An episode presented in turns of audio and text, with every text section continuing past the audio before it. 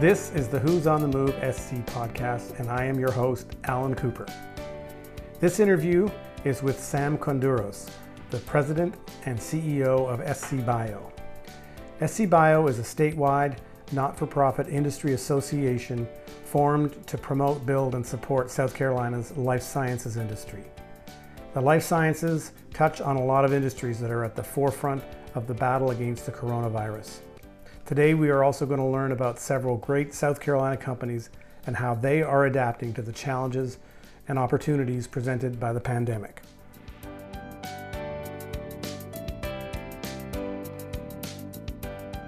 We are the state's dedicated life sciences, economic development, and industry association with this big mission to build, advance, innovate, and grow this multifaceted industry so what makes it interesting in a, in a state like South Carolina that has a proud advanced manufacturing heritage and is well known for building some of the best cars and airplanes in the world, life sciences actually happens to be the fastest growing segment now of our innovation economy.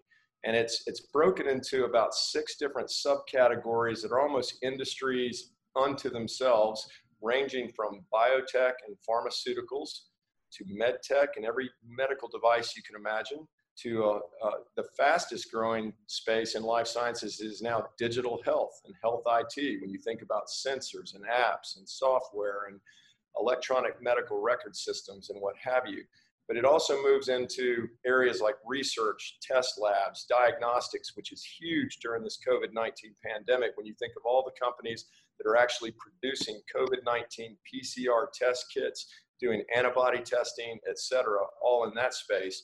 And then even biosciences distribution is a unique area for life sciences because you have to think about how do you, in a cost effective way, transfer and ship drugs all over the world, guaranteeing that they're efficacious when they arrive, whether it's the entire flu vaccine for the population of Brazil or whether it's a new million dollar vial of a cancer experimental drug. So containers and the shipping uh, containers have to be temperature controlled, monitored, requires a lot of advanced materials. And then finally, on the far end of that, that spectrum is bioag, which is gets into all sorts of areas. And really, our bandwidth is more on the human health side. We work closely with the Department of Agriculture, who has great expertise. That's a huge industry in and of itself. Last couple things I'll say about life sciences that makes it compelling and interesting for a state like South Carolina. It's actually in 43 out of 46 counties. So it's often perceived as being a more metropolitan industry because it is talent demanding. It likes to be near med schools, research universities, major providers. But there are a lot of advanced manufacturers that do very well in our rural counties, bioag companies. Other last couple of interesting things that I might share now is life sciences averages triple the research and development spend of all other industries, including automotive and aerospace. So if you hmm. really want a knowledge economy that's fueled by innovation, it's an incredible diversification. And the reason finally that that diversification is so important, we had talked a lot before this pandemic about what we believed this industry had that is somewhat unique is a, is a recession resistance even in tough economies. And that's partly because it's so interwoven with healthcare, and healthcare is not going anywhere. And this is the solution provider to healthcare. This has really been demonstrated during this pandemic because while at the low point this spring, when aerospace, unfortunately, was down 77% at one point, and automotive, based largely on some global supply chain issues, was down about 44%. Life sciences industry was actually up because the solutions were needed. And when you think of great companies like Nephron Pharmaceuticals in Columbia that produce respiratory therapies that are used as a first line uh, treatment protocol for COVID patients, they had the, the, biggest challenge was how to have as many employees safely working um, as possible. Yeah, they just now they just announced a major expansion here during the pandemic. Uh, great, news. great news to hear. I was thinking maybe, Sam, that you could talk a little bit about some specific South Carolina companies that might be operating in, in these sectors that you mentioned that might help define what the what specifically goes on. Like we, we mentioned these things like bioag and biotech and and you have kind of clarified a few like digital health, but maybe maybe talk about a few um, South Carolina success stories. Where are what space are they competing in, and uh, to help define these sectors that you talk about? Absolutely, absolutely. So, and I'll, I'll even try to weave in a little bit of the COVID story because so yeah. many of these companies are on the front lines and their value propositions are part of our successful battle with COVID, if you will. So, you know, again, when you talk about pharmaceutical and biotech companies, Nephron is a terrific example there in Columbia, over 500,000 feet, another huge announcement, and developing billions of doses annually of respiratory therapies used all across the country, hundreds of hospitals. But they are also kind of that new face of life sciences because they're really a med tech medical device company too, because they hmm. happen to be the largest producer of nebulizers in the world. So in that case, they are actually creating, designing, and, and producing medical devices that are the delivery vehicle for the doses of drugs that they create. And then they are also very data driven. And data, when we talk about health IT uh, and digital health, it's, it's what's transforming life sciences and healthcare faster than anything. Um, the, uh, the power of bioinformatics and artificial intelligence and what have you. So let's just say Neph, whether it's Nephron on the biotech pharma side or Thorne Research, which relocated out of Idaho and brought their entire operation to Greater Charleston, where they do some of the top science-based nutraceuticals in the world and very various diagnostics, what have you. Um, that would be another great example of a pharma biotech company, if you will. If I shift over to give some examples on the medical device medtech space, and, and, and it can be as simple as the most innovative band-aid you've ever seen to literally how to achieve deep brain stimulation through implants in your in your brain much less knee implants or a new shoulder or what have you. So everything that you can imagine. So uh, a couple of classic companies in south carolina that have been here for a long time st jude which was acquired by abbott. So they produce you know a, an array of defibrillators and pacemakers. And what's cool is they not only are a prolific producer of those products, but they have one of the top innovation teams in the country that have uh, tens of patents and a lot of the design behind that.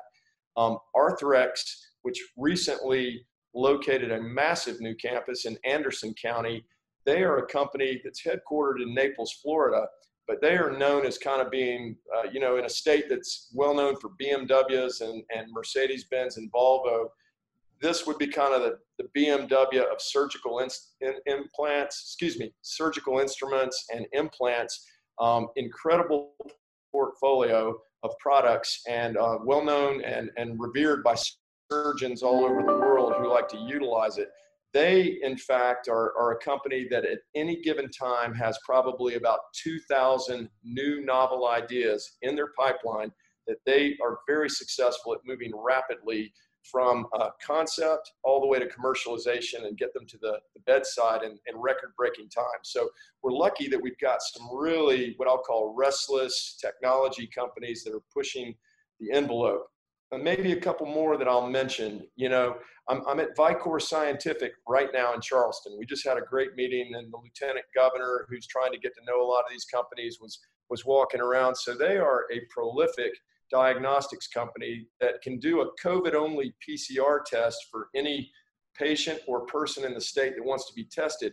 But one of the unique things that they do in a very world-class laboratory facility here is they have a diagnostic test that at one time, rather than just testing for COVID, they can test for at least 39 other pathogens concurrently, whether it be for TB or any other bi- viral or bacterial infection. So a clinician would know at one time if you had a patient that was having a kind of a complex diagnosis and you wanted to know everything that was going on very efficiently with one test. It also tests for antibiotic resistance, which is becoming a big issue where many of us have grown resistant to augmentin or erythromycin or something. And so to make sure that a clinician is not providing an antibiotic as your prescription that you are resistant to. So again, very, very leading edge. Um, a company called Vitalink Research, headquartered in Greenville, is one of the top clinical trials research companies, I would say, in the country. And just again, for pure relevance, they are currently in the process of enrolling over 2,000 people in South Carolina who are doing the Moderna COVID vaccine study to determine, again, efficacy and any issues with that. So that's it's pretty exciting that a lot of these activities are happening right in South Carolina. And if I stay on this story for a minute, I'll talk yeah. about a great Columbia company yeah. called Deverse. So 3D printing company, very innovative, probably one of the most successful pivots I've ever seen, where they were first doing 3D printing of face shields during the height of the uh, pandemic when it started and there was a shortage. Realized very quickly they could never keep up with demand on a 3D printing basis, had to figure out how to creatively scale up rapidly to an injection molding operation. What's cool about it too, though, is based on their unique creative capabilities, they not only designed a face shield that worked, but they went neck up, really good looking design, very comfortable. And so it took off like wildfire. You combine that with their scaled up production, they are now selling hundreds of thousands all over the country from Columbia to some of the largest healthcare systems in America, like Kaiser Permanente in California. So that just gives you a quick smattering of some of the exciting companies. And we have over 600 life science companies in this state that cover all those segments we were talking about. And I've only given you four or five examples, yeah. and you can see how distinct and different each one is. Your mission at SC Bio is to build, advance, and grow the life sciences industry. What are the challenges executing on that mission in July of, of 2020 and, and over the next six months? No, it's a great question. And I would say some of the same challenges now were there before the pandemic as well. And, and I mean, just to start with what I'll call the lowest hanging fruit, even though we have over 600 life science companies in the state and a $12 billion economic impact that has been confirmed, you know, over 43,000 employees getting paid double the wage, and it's the fastest growing hmm. segment. Most people don't know really what life sciences is and don't even really know that the state has a life sciences industry in the way that they would intuitively think, well, we build a lot of cars, we build a lot of planes. So we've learned one challenge is just telling the story and making sure there's an awareness level and being a global marketing engine for South Carolina's life science story. And so that's why we work hand in glove with the Commerce Department, with the major regions across the state on their economic development efforts to bring some specialization so that when we travel around the world, taking advantage of and leveraging the fact that South Carolina continues to be number one in the country for foreign direct investment. There are so many companies around the world in life sciences that want to be in the US market because it is the largest market in the world and being FDA approved is considered the gold standard.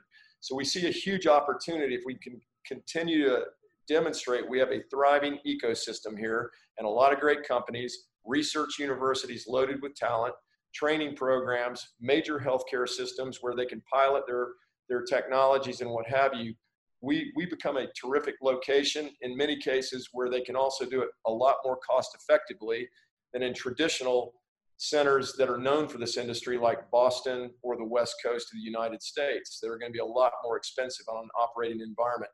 So, you know, one that that is a challenge. I'd say another challenge to be very authentic is it's our greatest strength and our biggest challenge at the same time and that is workforce. We are still trying to deepen the infrastructure from an education and training standpoint to deepen the talent pool and the expertise level in this industry.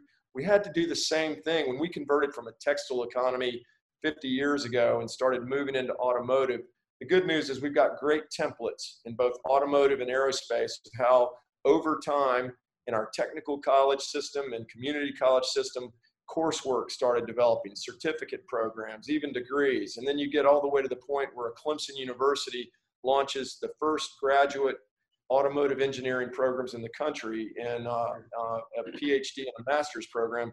We need to do a lot of the same sort of things for this life sciences industry because we just don't quite have that infrastructure in place at the same level. So that's those are probably two good ones to mention. Given those challenges, what is your your biggest ask? I don't know, maybe it's to the to the to the legislature, the people of South Carolina. If you had a magic wand, what you know, what would it be to help build, grow, and advance life sciences even more over the next decade? Well, I do appreciate that question. We need more fuel. Bottom line, I, if I if I just give you straight up by the numbers, um, and we're so appreciative of our relationship. Again, we would not be where we are now as an organization that gets out of bed every day to facilitate and grow this this organization without the support of the Commerce Department and industry, and, and the list goes on. And, and the good news, Alan, is it went from very small organization a few years ago we, we quadrupled revenue in three years. And so it sort of shows the momentum and the surge of industry getting involved. We, we are well supported by our Commerce Department, you know, with a six figure amount. But let me compare it with the state of North Carolina. Now, to be fair, North Carolina is to life sciences what we are to automotive, meaning they are one of the top yeah. pharmaceutical manufacturing states in the country. So you would expect them to do well. And we like having a big brother there that we can kind of learn from, and they've got a great talent pool their legislature puts $13.6 million a year into my counterpart organization. So, you know, our entire budget is less than a million dollars here. So, we have some ways to go to just pack more muscle on our strategies in order to grow that infrastructure and to, to frankly have more impactful programs. But we're at least uh, well on our way. The momentum's good, the trajectory's good but it's uh, it's an endless job. Tell me just real quick about. I remember last October you had a a conference. It's kind of one of your your, your flagship offering each year is to kind of put everybody together in in one place right. with the uh, the SC Bio conference. Tell me about um, 2020 and and when's the next time you're hoping to put together kind of a, another conference. No, you, thank, thanks for that. Um, you know, so it is interesting. One of the the top things that we're charged to do is to convene the industry, connect mm-hmm. the industry, create collaboration. And, and, you know, phrases that in the past you didn't think twice about saying, we want to pack the house. Right now, packing the house is not the best idea. And we had to pivot like everybody and become incredibly virtual. Fortunately, just like you in this interview, we're able to do that very successfully, but there's still no substitution for, for bringing folks together. What we for, so for an organization that typically does over 50 gatherings a year, whether it's our big signature conference you're talking about, or a CEO roundtable, or a legislative reception, or a bio boot camp, you know, it's been interesting to not be able to physically bring people together. We have traditionally been in October. We, I'm glad we made an early decision with the hope that we would have an in-person, at least hybrid conference, even if it's smaller with a lot of social distancing safety measures and has a lot of virtual elements. And we may zoom in a number of keynote speakers from around the world that'll be on a big screen. So it's going to be a little bit different than our normal, but we had shifted it to February 16 to 18 in Charleston at the Gaillard Center. We're committed at this time to having an in-person conference, even though it will be more intimate and different. And we're obviously going to make sure all the safety measures are in place.